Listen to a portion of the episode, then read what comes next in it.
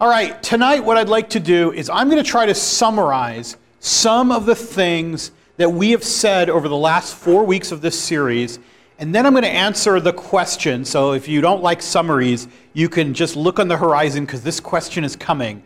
And that is if really God does speak to us, if He does speak to us in our thoughts and in our impressions, then how do I know when it's God speaking? And how do I know when it's, you know, not the crazy thoughts in my head? So just hang on to that for a moment. We're going to get there. But I like to kind of build up to it because not everybody has been here every week, and I'd like to also kind of close the series by summarizing this. Here are some of the things that we've said in summary from your comments and from things we've observed.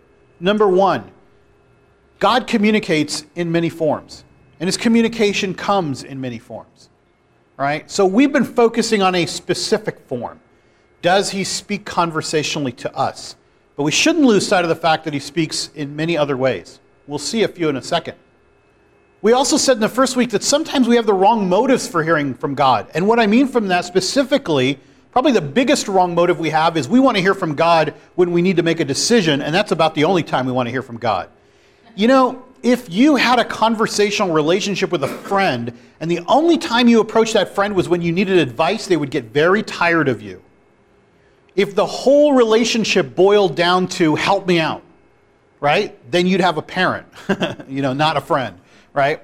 And, and sometimes I feel like that's the way that we come to view God, and maybe that's one of the reasons we don't hear, is because we're on the wrong channel.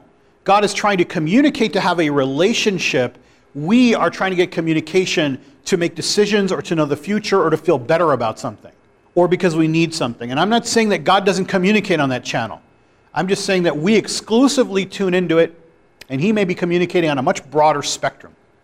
Third point in practice, it seems that many of us don't really want to hear from God except when the crisis comes, when the big decisions come, when we're in trouble. Then we earnestly seek God. The reason I say in practice is because I don't see many people troubled by the lack of communication with God when everything is going well.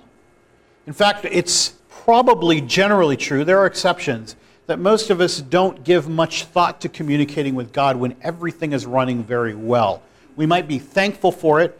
We might be just like, hey, God is really blessing me right now, but we're not really having this desire for direct communication. But when the wheels come off, that's the time that we're seeking the most. That's the time when we want Him to be there the most. And it seems that we're looking for a little bit of an on demand God. So we just have to at least acknowledge that. Fourth point is our desperation to hear from God drives us to extreme measures. Maybe we seek and fast and for a week, you know, maybe we play Bible roulette. You know, maybe we sit in silence in a place or go on a retreat or like, you know, some people literally will go up to the monastery that's around here and spend some time. And then when that doesn't work on our timetable, we conclude that the whole thing doesn't work, or we give up on it, or we feel like, you know what, when I needed you most, you weren't there for me. Because we chose the time, and we chose the place, and we chose the subject, and then we just kind of held it out there for a limited time offer. And when God didn't respond, we just concluded this doesn't work. I think that's a common experience that we've had. Another summary point is that we come to the point where we said in this series it's based on this fact. We believe that God is conversational. And he speaks to individuals when it's appropriate, which is to be expected if you're going to be friends or have a friendship or a real relationship. Now, this is controversial. I'm summarizing it like, well, we all said that, and we all discussed the question. After hearing the opposite point of view that no, God is not conversational, He does not speak to your heart, and we debated it out in different groups and came back with the solution of, yeah, we mostly feel, most of us felt like, yes, he is conversational. I think what's interesting about this point, though, is that we're putting God in a place where we're saying we're defining him as a God who wants to be in conversation with his creation. And that's something you have to kind of decide do you believe that or not before you go any further in this view. So, most of us, I would say, came back and said, yes, we do believe that. I want you to be careful, though. Is it because you want it to be true? Or is it from experience? And most of us said, no, from experience. We have felt that way. Okay?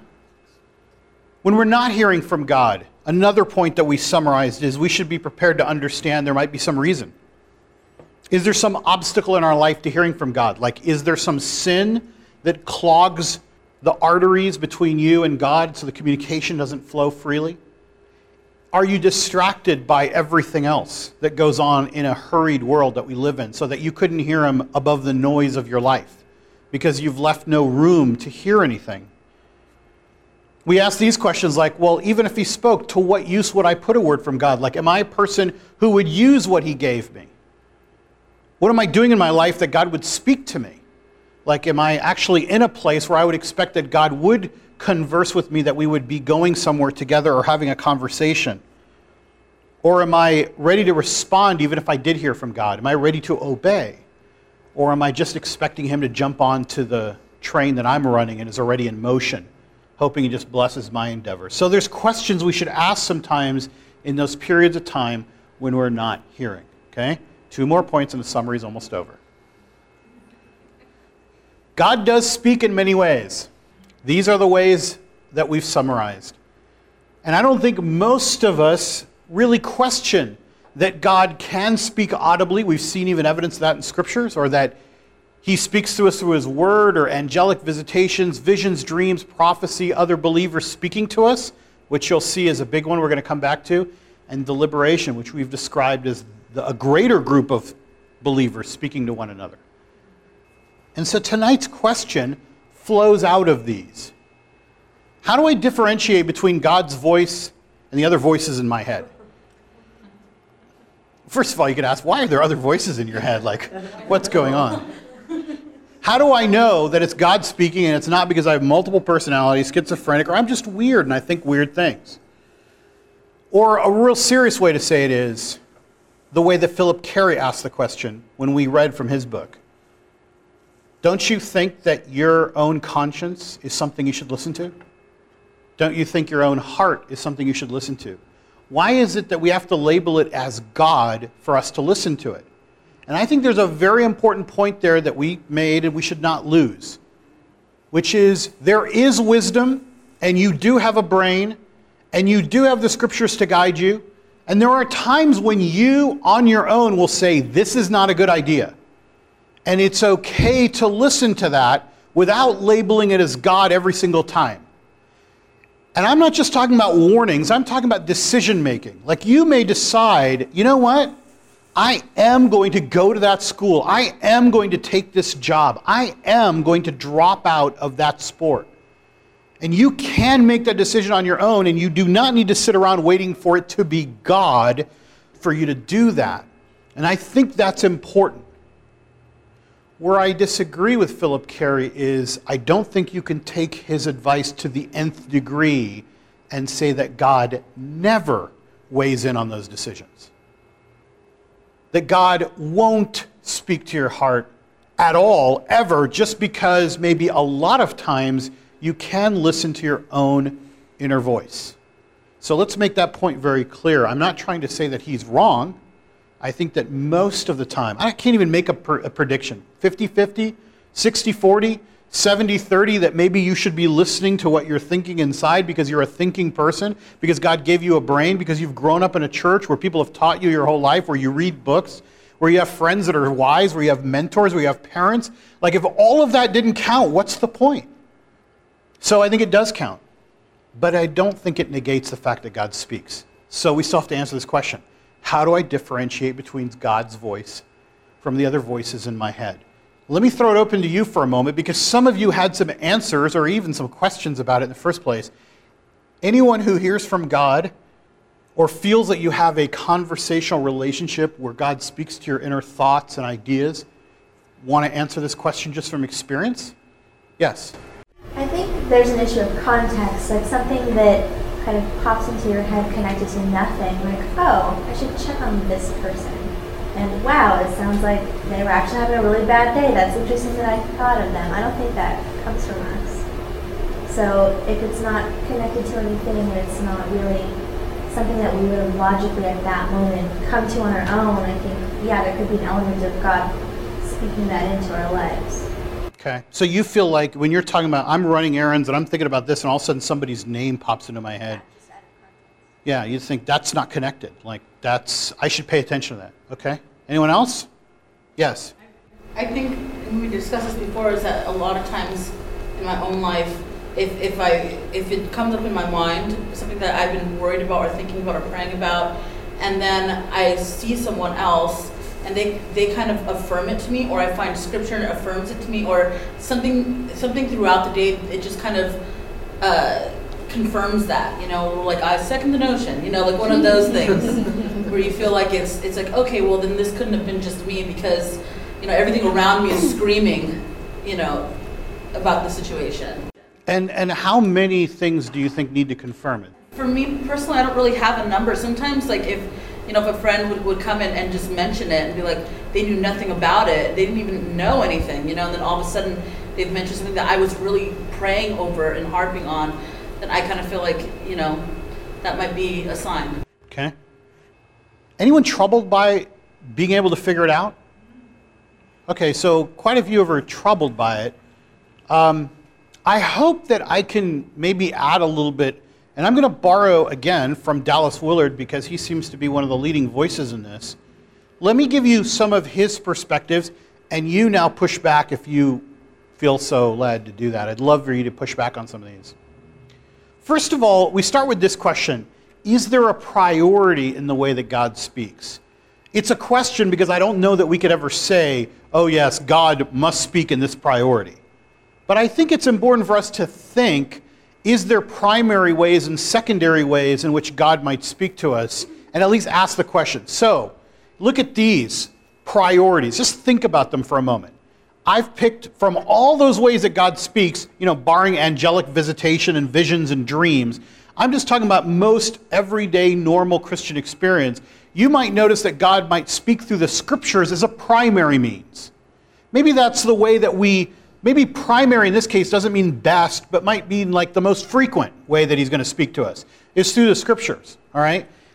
And remember that the Holy Spirit is present in the scriptures. The Holy Spirit inspires the scriptures, and now for believers, we have a word which is illuminates. The Holy Spirit, like, actually helps us to understand the spirit behind the scriptures which were originally inspired just by kind of bringing things to mind, bringing understanding as we read them. Okay, I'm not denying that we should be learned in how we read them. I'm not saying, you know me, I'm not, I'm not throwing out commentaries and education, none of that. But even the spiritual understanding of what we're reading, all the knowledge in the world, is not going to get us to the place where we have connection with God without the Holy Spirit opening up even the knowledge that we have in the scriptures that we have before us. So is that primary? Second, I mean, God does speak through other believers. You've already mentioned other people might come to you and say something. I think that God still does that all the time. And then I believe he speaks to our thoughts and impressions. So this priority might be the frequency in which we might experience it. All right? Now, some of you might say, you should see the other believers I hang out with. They don't say anything.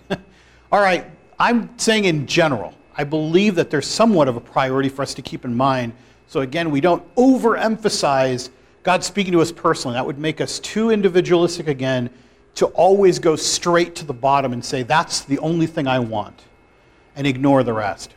Okay? So here's Dallas Willard's quote that actually explains how we know the difference. I like this quote because he actually finally kind of answers this question. Beyond this, beyond kind of maybe all the things we've been talking about, the only answer to the question, how do we know whether this is from God, is by experience. Even a word for word quotation from the Bible can be put to a use that makes it only a message from the dear self or even from Satan. That is why only the Bible as a whole can be treated as a written word of God. Let me explain that last part to you.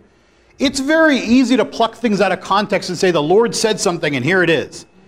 If you want to know the master of plucking things out of context, that's how Satan tempted Jesus. He just took verses out of context and said, But it says this. And Jesus responded and said, No, no, no, but it also says this. So the first thing is, even if we are hearing from Scripture, or even if in our inner thoughts and impressions, or another believer comes and says, I have a verse for you. You ever had a friend do that? I don't know where that practice began.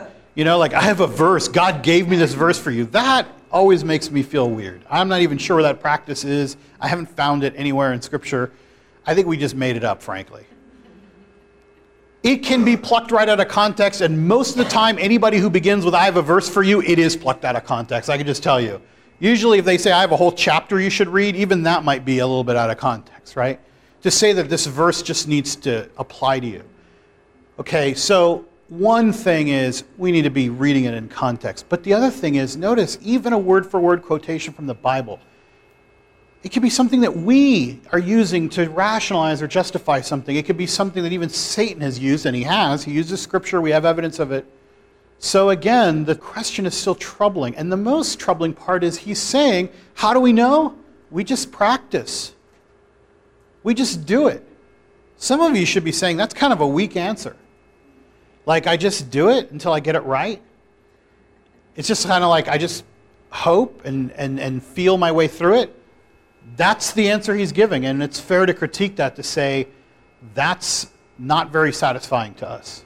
I feel like sometimes there are no solid answers, you know, and especially where I feel like sometimes where where God's speaking to you is concerned, like how do you know for sure? Is there a template? Is there an, is there a direct scripture verse that says God will speak to you this way? This is how you know it will be from Him. Like you don't you don't have that, so you don't know, and so that's why there's an Exodus. So, yeah. Well, I think it has to push us towards some sort of humility. You know, like I mean, there are times where I feel, yeah, I think I think God led me in this direction, or gave me this impression, or gave me this thought, or you know, and I acted upon it accordingly. You know, and so sometimes afterwards, and I look back and I say, yep, I still think that. Um, but even then, I mean, I don't know if you could say definitive under like. But you look backwards at the result. But I also, in the moment, though, acted upon the belief that, that this is God leading me. And then, yes, but I, I also want to say, even when you say look back at the result, I think the result could be catastrophic or difficult or even not the way you thought it could or even something that got you into trouble and it still could have been from exactly. God. So, so let's not look at, I look back and if it's good, then it's from God. If it's not, then it's not from God. That's not my template, just mm-hmm. to let you know. Yeah, I'm not referring to the result as whether it was successful or not. I look back at you're looking back to say, well, how did that go? Do I still feel that's from God? Did I correctly ascertain that that was God? And I think that's what Dallas Willard is saying by experience, by the way. You do it, and then you look and you go, I think that was God. I really do think that was God. So I'm going to, next time I feel that same way or hear that same thing, I think I'm going to try it again. And you might think, oh, that didn't work out. You know, I don't really think that was that thought was from God. So now I need to adjust, right? That's kind of what he's saying is you're going to learn it by trying to ascertain did I hear correctly or not. And I think that's kind of uh, that's why I kind of agree with that. I'm going to push back on Dallas Willard's uh, idea at all because half of the journey is trying to find out the answer, as cliche as that sounds, but it is experience. Um, the word I've kind of thrown around is discipline. It is a discipline of, of discerning what is your own voice or what is the culture's voice inside your head because we're automatically kind of programmed to think of that first, what the culture is going to say, what the culture would do. And so I think it's that experience. Uh, I mark it down when there's times I say, yeah, I thought God was leading me on this. You know what? It just didn't work out.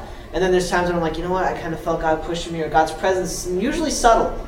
And then I, I mark that as well and say, oh, okay, that's that's what I need to be going with. And so it is experience and it is a discipline and after a while, we we, um, we get better from it. Does anybody in here journal?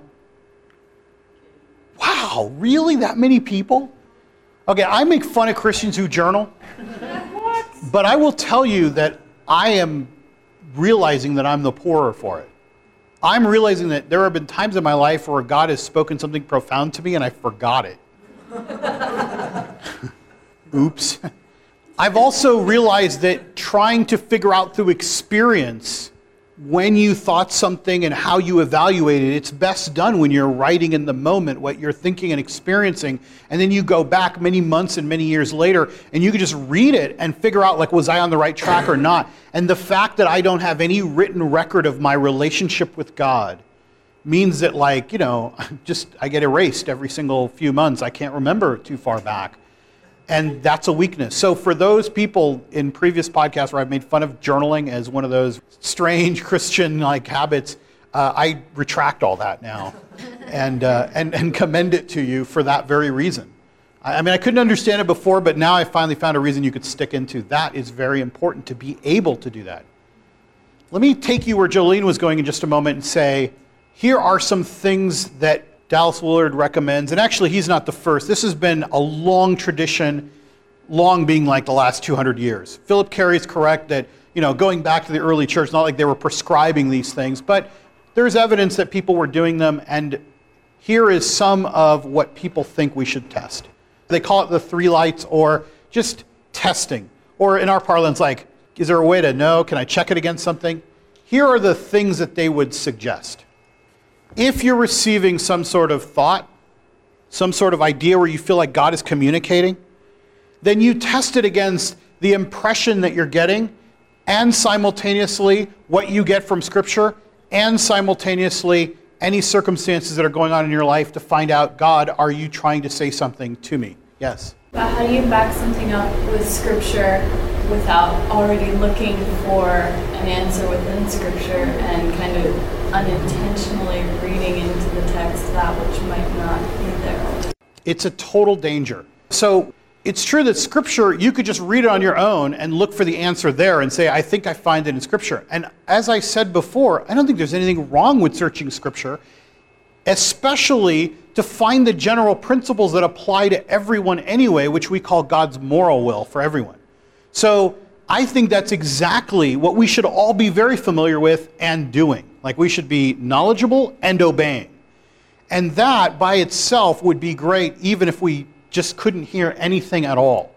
So I guess I would say, in absence of further instruction, reading scripture to discern the way and to discern how we should live as disciples is an excellent way to go. But I know what you're saying, which is, but how do I not overemphasize it and read into it and make it the answer itself? Okay? Part of the way to do that is you really need to understand the principles that the text is teaching as opposed to maybe just looking at the incidentals. The incidentals are often the very details of a specific story, and we try to make them apply to us, or taking a verse or a passage or a promise and applying it inappropriately out of its context. Okay? But other than that, the only thing I could say to you, honestly, is if you're focusing on one of these more than the other, then you're probably not holding all three of them in tension. So let me go to circumstances because that's easier to explain. Jolene's already asked about circumstances like what about opening and closing doors? And you hear this all the time in the church, like opening and closing of doors. Like the Lord opens, closes doors and windows, and I don't know what else he does, right? The problem with, with, the problem with focusing on opening and closing or circumstances alone, none of us are able to know whether God did that, we did that, another human being did that, or Satan did that. We just don't know with certainty. But there are plenty of Christians who focus entirely on circumstances in good intention. Like they say, you know what? If I don't get into that school, if I get rejected, that's not God's will. Well, I don't know how to play that out. I mean, certainly if God wanted it to happen, there's nothing that would prevent it. But if God is kind of saying, like, I'm open about this, that's whatever happens, it's not going to impact my plan. You don't know if the application got lost. You don't know if somebody tore it up. You don't know if somebody just beat you out because they're better. I don't know that Satan's not the admissions person. I don't know. I don't know.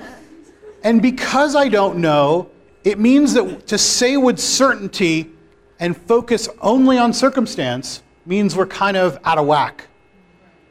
Now, I'm skeptical about these three anyway. They're kind of hard to apply, and most people say that until you get very familiar with understanding how God speaks, they're difficult to apply. But I do know that if you're going to apply them, you have to hold all three of them in tension. The idea is that the wisdom is produced when all three of them are kind of all striking the same note as opposed to looking at one of them, which we're all good at doing. We're all good at circumstances. Well, I guess that wasn't meant to be, right? That's all what we say. But I don't know that we can say that with certainty because we would have to have the sovereignty and the knowledge of God to know what was the cause of something.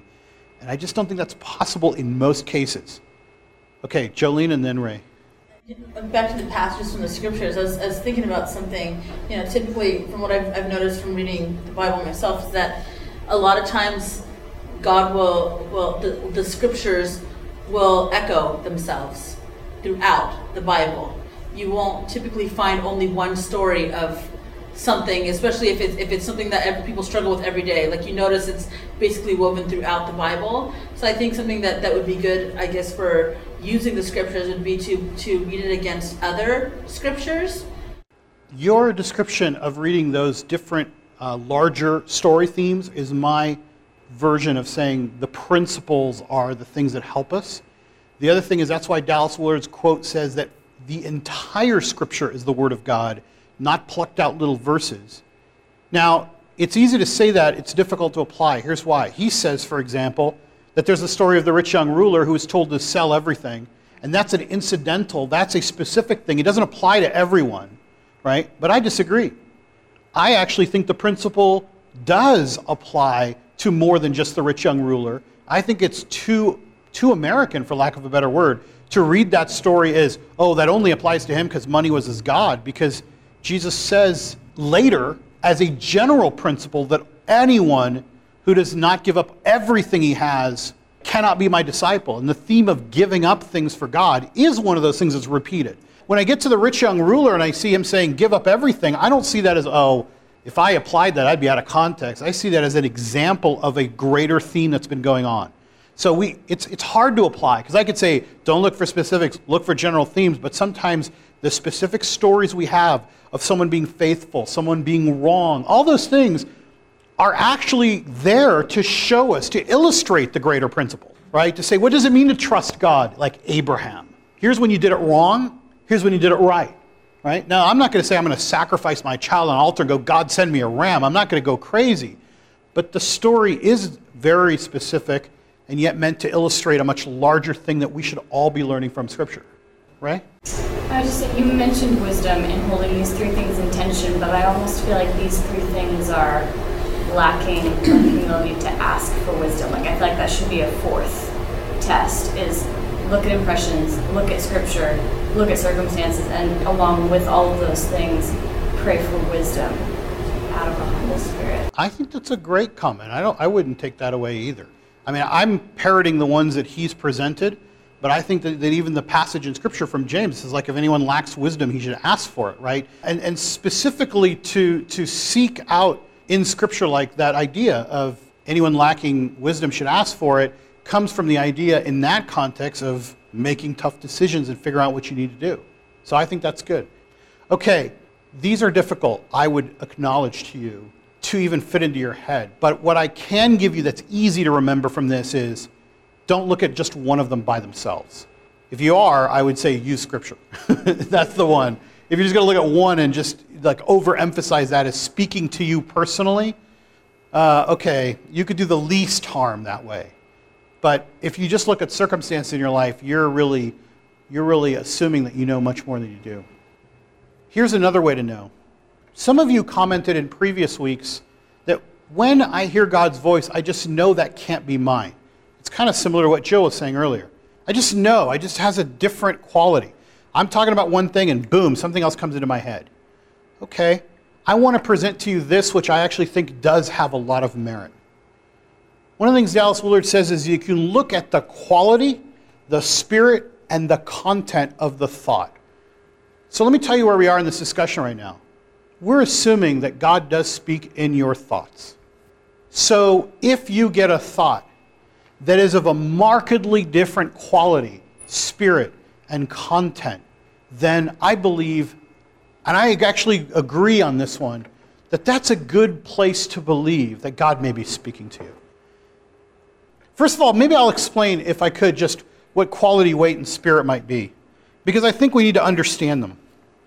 Quality of the thought or the uh, impression in your mind is that it has a certain impact, it has a certain power, it has a certain weight that you recognize right away. It almost is like you just know from the beginning, I think this is God. Like, this is just so different than me, but not just because it's different, but because it's almost, as some would describe, self authenticating.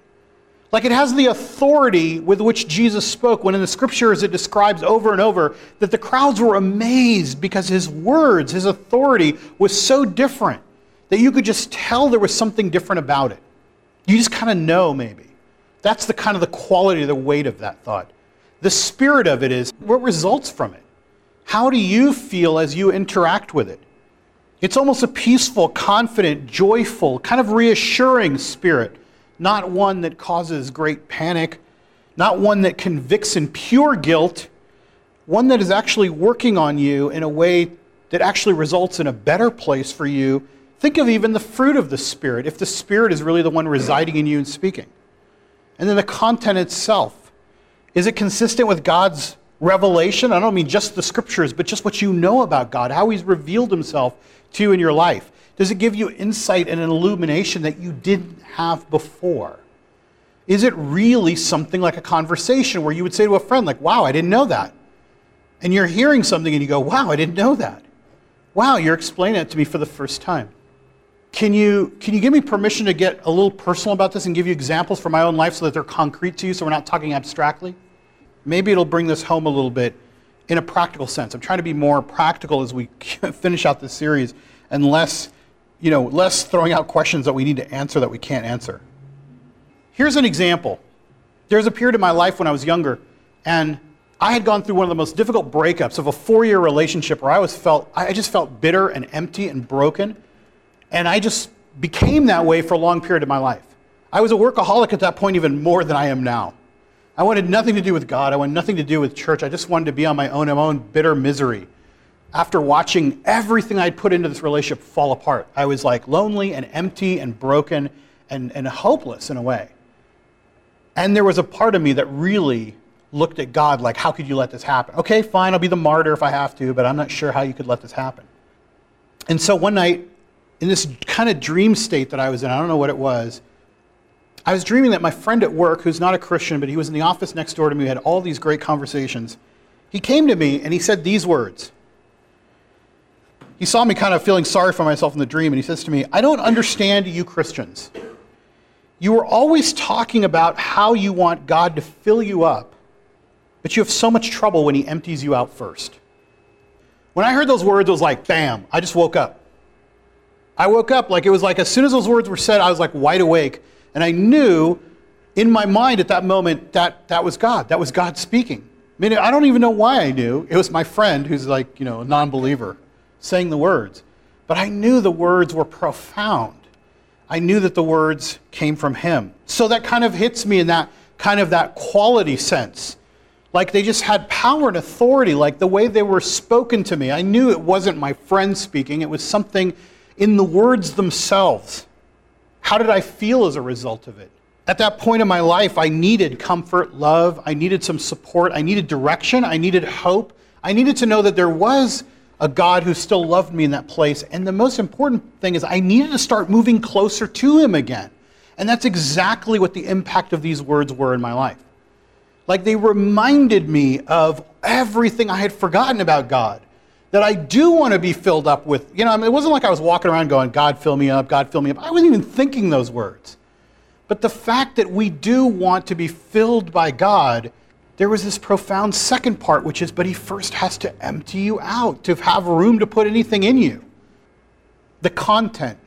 The content was the most profound thing for me to understand because I didn't know that it was consistent with Scripture yet. I didn't know this lesson yet. I wasn't aware in my own life that God does go through seasons of having to empty you out so that he can use that vessel for his purpose. I didn't know that when you're filled to the brim, you have no room for God to use you in any way. You're almost a useless vessel, especially when you're filled with things that aren't His.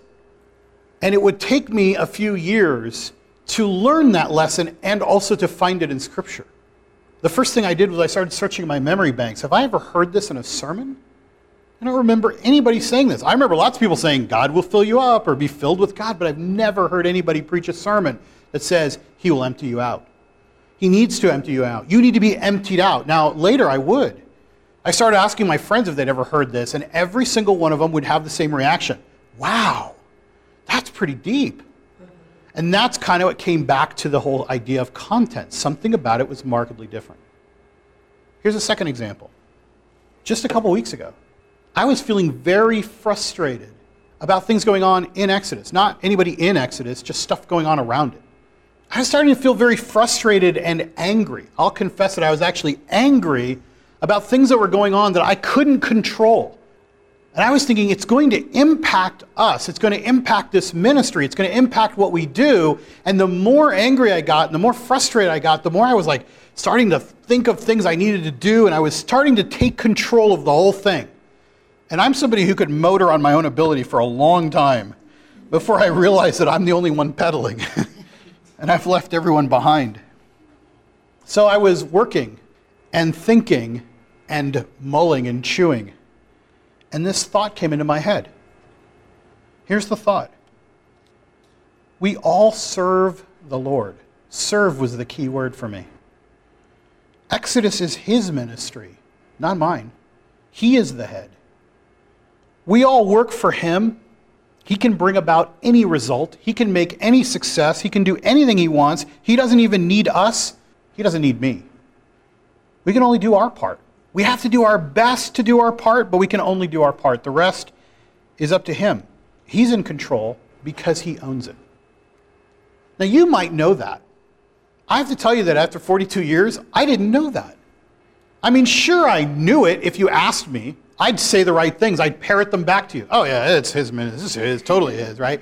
But inside, it was totally mine because I had to do the work. I had to do this. And I don't mean because you make me do it. Saying because I feel that way. Like I feel like I got to put it all on my shoulder and carry it up the hill because that's what it means to serve the Lord. You got to do all this stuff. And it's like he left you with a job and then he went away and he's going to come back and go, How'd you do with the job? And I'm like, I did really good. Here's what I learned from that the quality and the weight. I knew instantly when I was in my anger I just knew instantly. How ironic is it we're in a series about hearing from God, and I just heard from you about a frustration I'm having with the series about hearing from God? Whatever. You know, it's like something like that, right? Like you just gave me a word that I needed to hear that I almost didn't understand. I know I didn't understand. It wasn't almost, like I totally missed the point. What spirit did it come in? I instantly went from anger and frustration and almost a sense of panic because certain things weren't happening to total peace and humility, by the way, and a correct understanding of what it means to be a servant. And here's the most important part about the content. I finally learned in that word by itself what it means to serve a God who's alive but was also present. Like, I'm good about serving a God who's alive and distant because I know how to do that. I roll up my sleeves and I do what I have to do because someday he's going to come back and we got to get as many people to believe in him before that happens. That's what I know how to do. Well, I'm not good at it, but that's kind of what I do as a model. But in that word, I started to understand what it means to have a head, have a boss, have a king, have a priest, have a leader, have a savior, whatever you want to call Christ in that way, who's not only alive, but he's present, like right here. And like we serve him right now with him still being the boss right now. It's not like I'm the temporary boss until he comes back. Like I'm just another employee, I'm just another servant. And I think most of you know me. It's not like I walk around like lording over anything. In fact, I'm just the opposite. Like I'm always trying to serve as much as possible, but it's strange that I don't consider serving him as if he's standing right here. And that's, in this case, how I thought, I think that's you. I think that's what you sound like, that in the midst of my anger and in the midst of my frustration and panic, that you would come and say, hey, that's not the way it's supposed to be. Listen to this specific thought. And again, kind of like how Joe was saying, like, I'm running this way. The last thing I'm thinking of is anything like what just came out. I could say, sure, that's just me knowing better. And it's possible that that's all it is. But the reason I think it's different is because of this character and quality of the characteristic of what I heard. I feel like it's different. Here's what I referenced, and I said I'm going to be reading from James. James 3 17 says, The wisdom that comes from heaven is first of all pure, then peace loving, considerate, submissive full of mercy and good fruit, impartial and sincere. So if you're kind of sensing like, how should God's voice sound? What quality should it have? What spirit should it have? How does it impact you? Consider just those ideas as maybe the spirit in which it's given. Now, just a practical thing as we wind up. Is it possible to hear incorrectly? Can we be wrong about hearing from God? Absolutely. I think the answer is yes, clearly. There are people who say they hear from God and then they are totally wrong. And there's actually a list of them on the internet, I'm sure somewhere, of all the people who've said, God told me X, starting with all the people who said, if I don't raise $8 million by this day, he's going to kill me. Right? There's actually been people who've said that to raise money, and it hasn't happened. Either the 8 million or the killing. You know, they just continue to live. Can we hear from God incorrectly in our own lives? Yes. That's why I think learning how to experience that by actually learning the skill, that's one way to do it. You're going to jump in? Go ahead. The world's going to end on Friday. That's right. Harold Camping. That's right. So there's another example of if we're here next week, somebody who's heard from God incorrectly, because we were at the retreat the last time that Harold Camping predicted we were going to be, that the rapture was going to happen and nothing happened. We were in Arrowhead, like we were waiting, we were higher up than everybody. we, okay, so if we're here next week, that's another place to hear incorrectly. Okay, so answer one yes, it's possible to hear incorrectly. Here's the next tip I would give you. This comes from Dallas Willard, but I think this one I would recommend highly. We need to devote ourselves to hearing from God. Now, when you hear that, what do you think of? Do you think of going to a silent place and just sitting there and listening for the wind? Here's what Dallas Willard recommends, and I wholeheartedly recommend to you as well, because in my experience, this works. Ask to hear from God, and then go find some task that does not occupy your mind entirely, but does not leave you sitting on a rock listening to the whistling wind.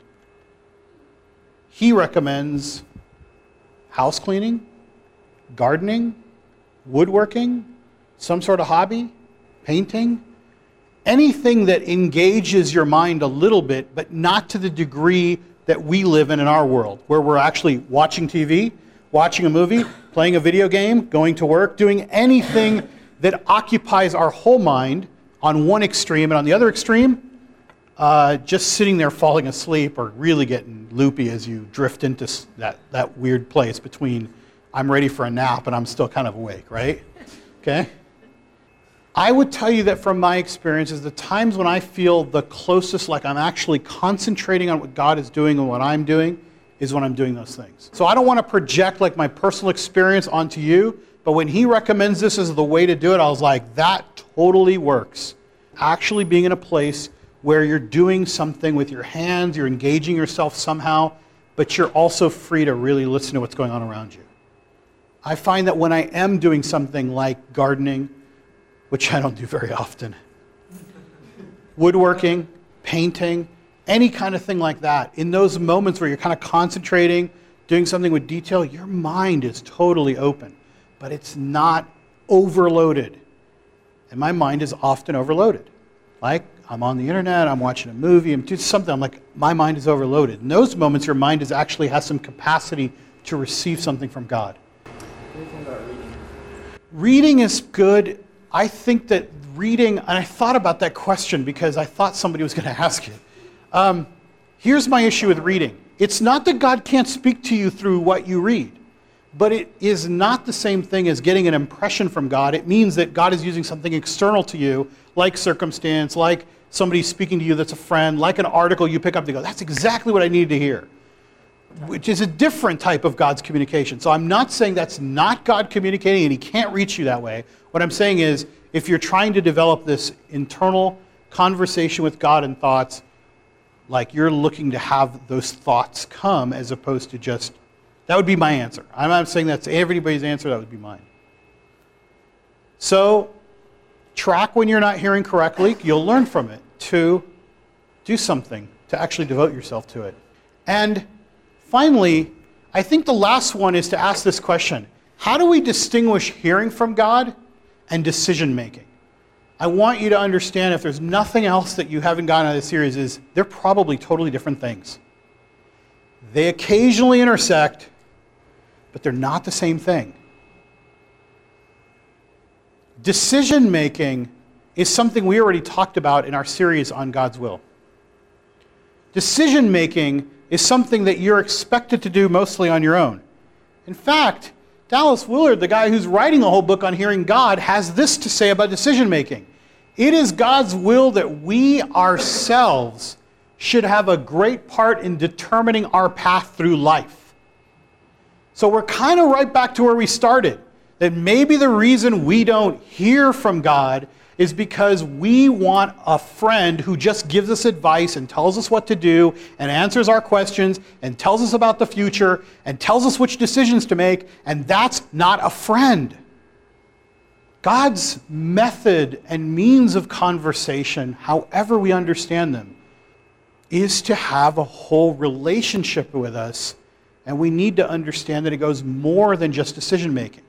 In fact, most of the time, we're supposed to make decisions in stewardship using our brain, using what He's given us, using our talents on a day to day basis. That's how we do it anyway.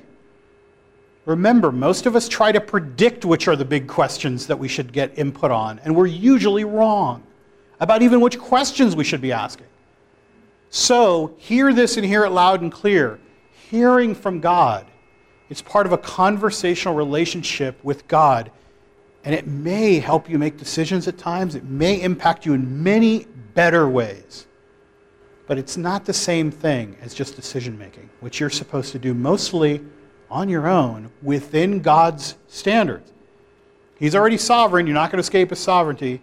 He's already written the whole scriptures, which tells us all of the principles and the moral will we're supposed to be living under. Try just doing those. You'll run out of life before you get to doing all those things in the scriptures that we're supposed to be doing. And most of the time, not all the time, most of the time, we still are responsible to make decisions within those parameters, and we'll be making them with our own wisdom and stewardship. So, where does that put us? We've now done three series that look at this question from different angles. I would recommend to you to read Gary Friesen's book, Decision Making and the Will of God but if you're not into reading a whole book, you can just listen to our The Mystery of God's Will series, which it's one of the chief books that we use for that series. And it helps you to decide when am I in the place where God does have a specific word for a decision I'm going to be making, and how do I act in absence of that? And most of the time, as we said, you're going to be responsible for the decision you make, but you are responsible to make it. Okay? That's what that series is about. We had a whole series just on questions on prayer. You may want to go back and listen to that because, in part, we started getting close to whether God speaks to us, but we are answering all the other questions about prayer that we got for eight weeks of questions on prayer. So, if you had a question, it's probably in one of those questions we answered if you've ever had a question about prayer and how it works. And now we've put the third piece in place, which is those two series never answer the question of whether God does actually speak to us. And here's my concluding thought when I started this series, I thought there was no way this group would conclude that God still speaks to his people and that he speaks conversationally. I thought for sure you guys would jump on to the Phil Cary bandwagon and just ride that thing home saying, I knew there was a reason that I never could figure out what God was saying, and it's because He's not saying anything at all in my heart. He's only speaking in Scripture and in the church and those things. I'm not going to say that that's the worst view I've ever heard. You might still adhere to it. But I am surprised that most of you came out and said, No, I believe he speaks conversationally. But that means you've got a lot of work to do. Because if you believe that, you have to acknowledge, like on the previous screen, sometimes I'm going to be wrong. I need to tune into that voice to understand it. I can't trust circumstance alone because I don't really know what the basis of circumstance is. I don't really know what's behind it all. I need to live in a tension that makes it difficult sometimes. And sometimes I might say, I don't think you're speaking at all. And that may be true. He may intentionally withhold sometimes. So that puts us in a place where we're going to have to stay in tension. And I think that's exactly why I believe that might be the right answer. Because I think that the scriptures constantly produce wisdom when we're in that place where every day we wrestle anew with a God who's way bigger than we are to the point that we appreciate that because we can never put him in the box we've created. And I think that's where we are at the end of this series. So, to summarize, yeah, I think God is conversational. And I think that looking at those things like the quality and the weight and the impact of what you hear, the spirit it produces in you, and just the content of what it says, we should start paying attention to is that something that God is saying to me? And then test it against all those things and learn over time. And start a journal if you haven't done that. Apparently, I'm the only one in the room that doesn't do that. So here, I started tonight. See, there's the first two that I've recorded so I won't forget the things that God has said to me. I'm keeping this paper. Let's pray and close up. Lord, thank you for giving us just the time that we've used, because we use your time and we do it in stewardship. Thank you for giving us this time to dedicate to studying this topic. Lord, it's silly to think that in five weeks we've done it justice. And it's silly to think that right now everyone's going to walk out of here knowing how it is that you might be speaking to us.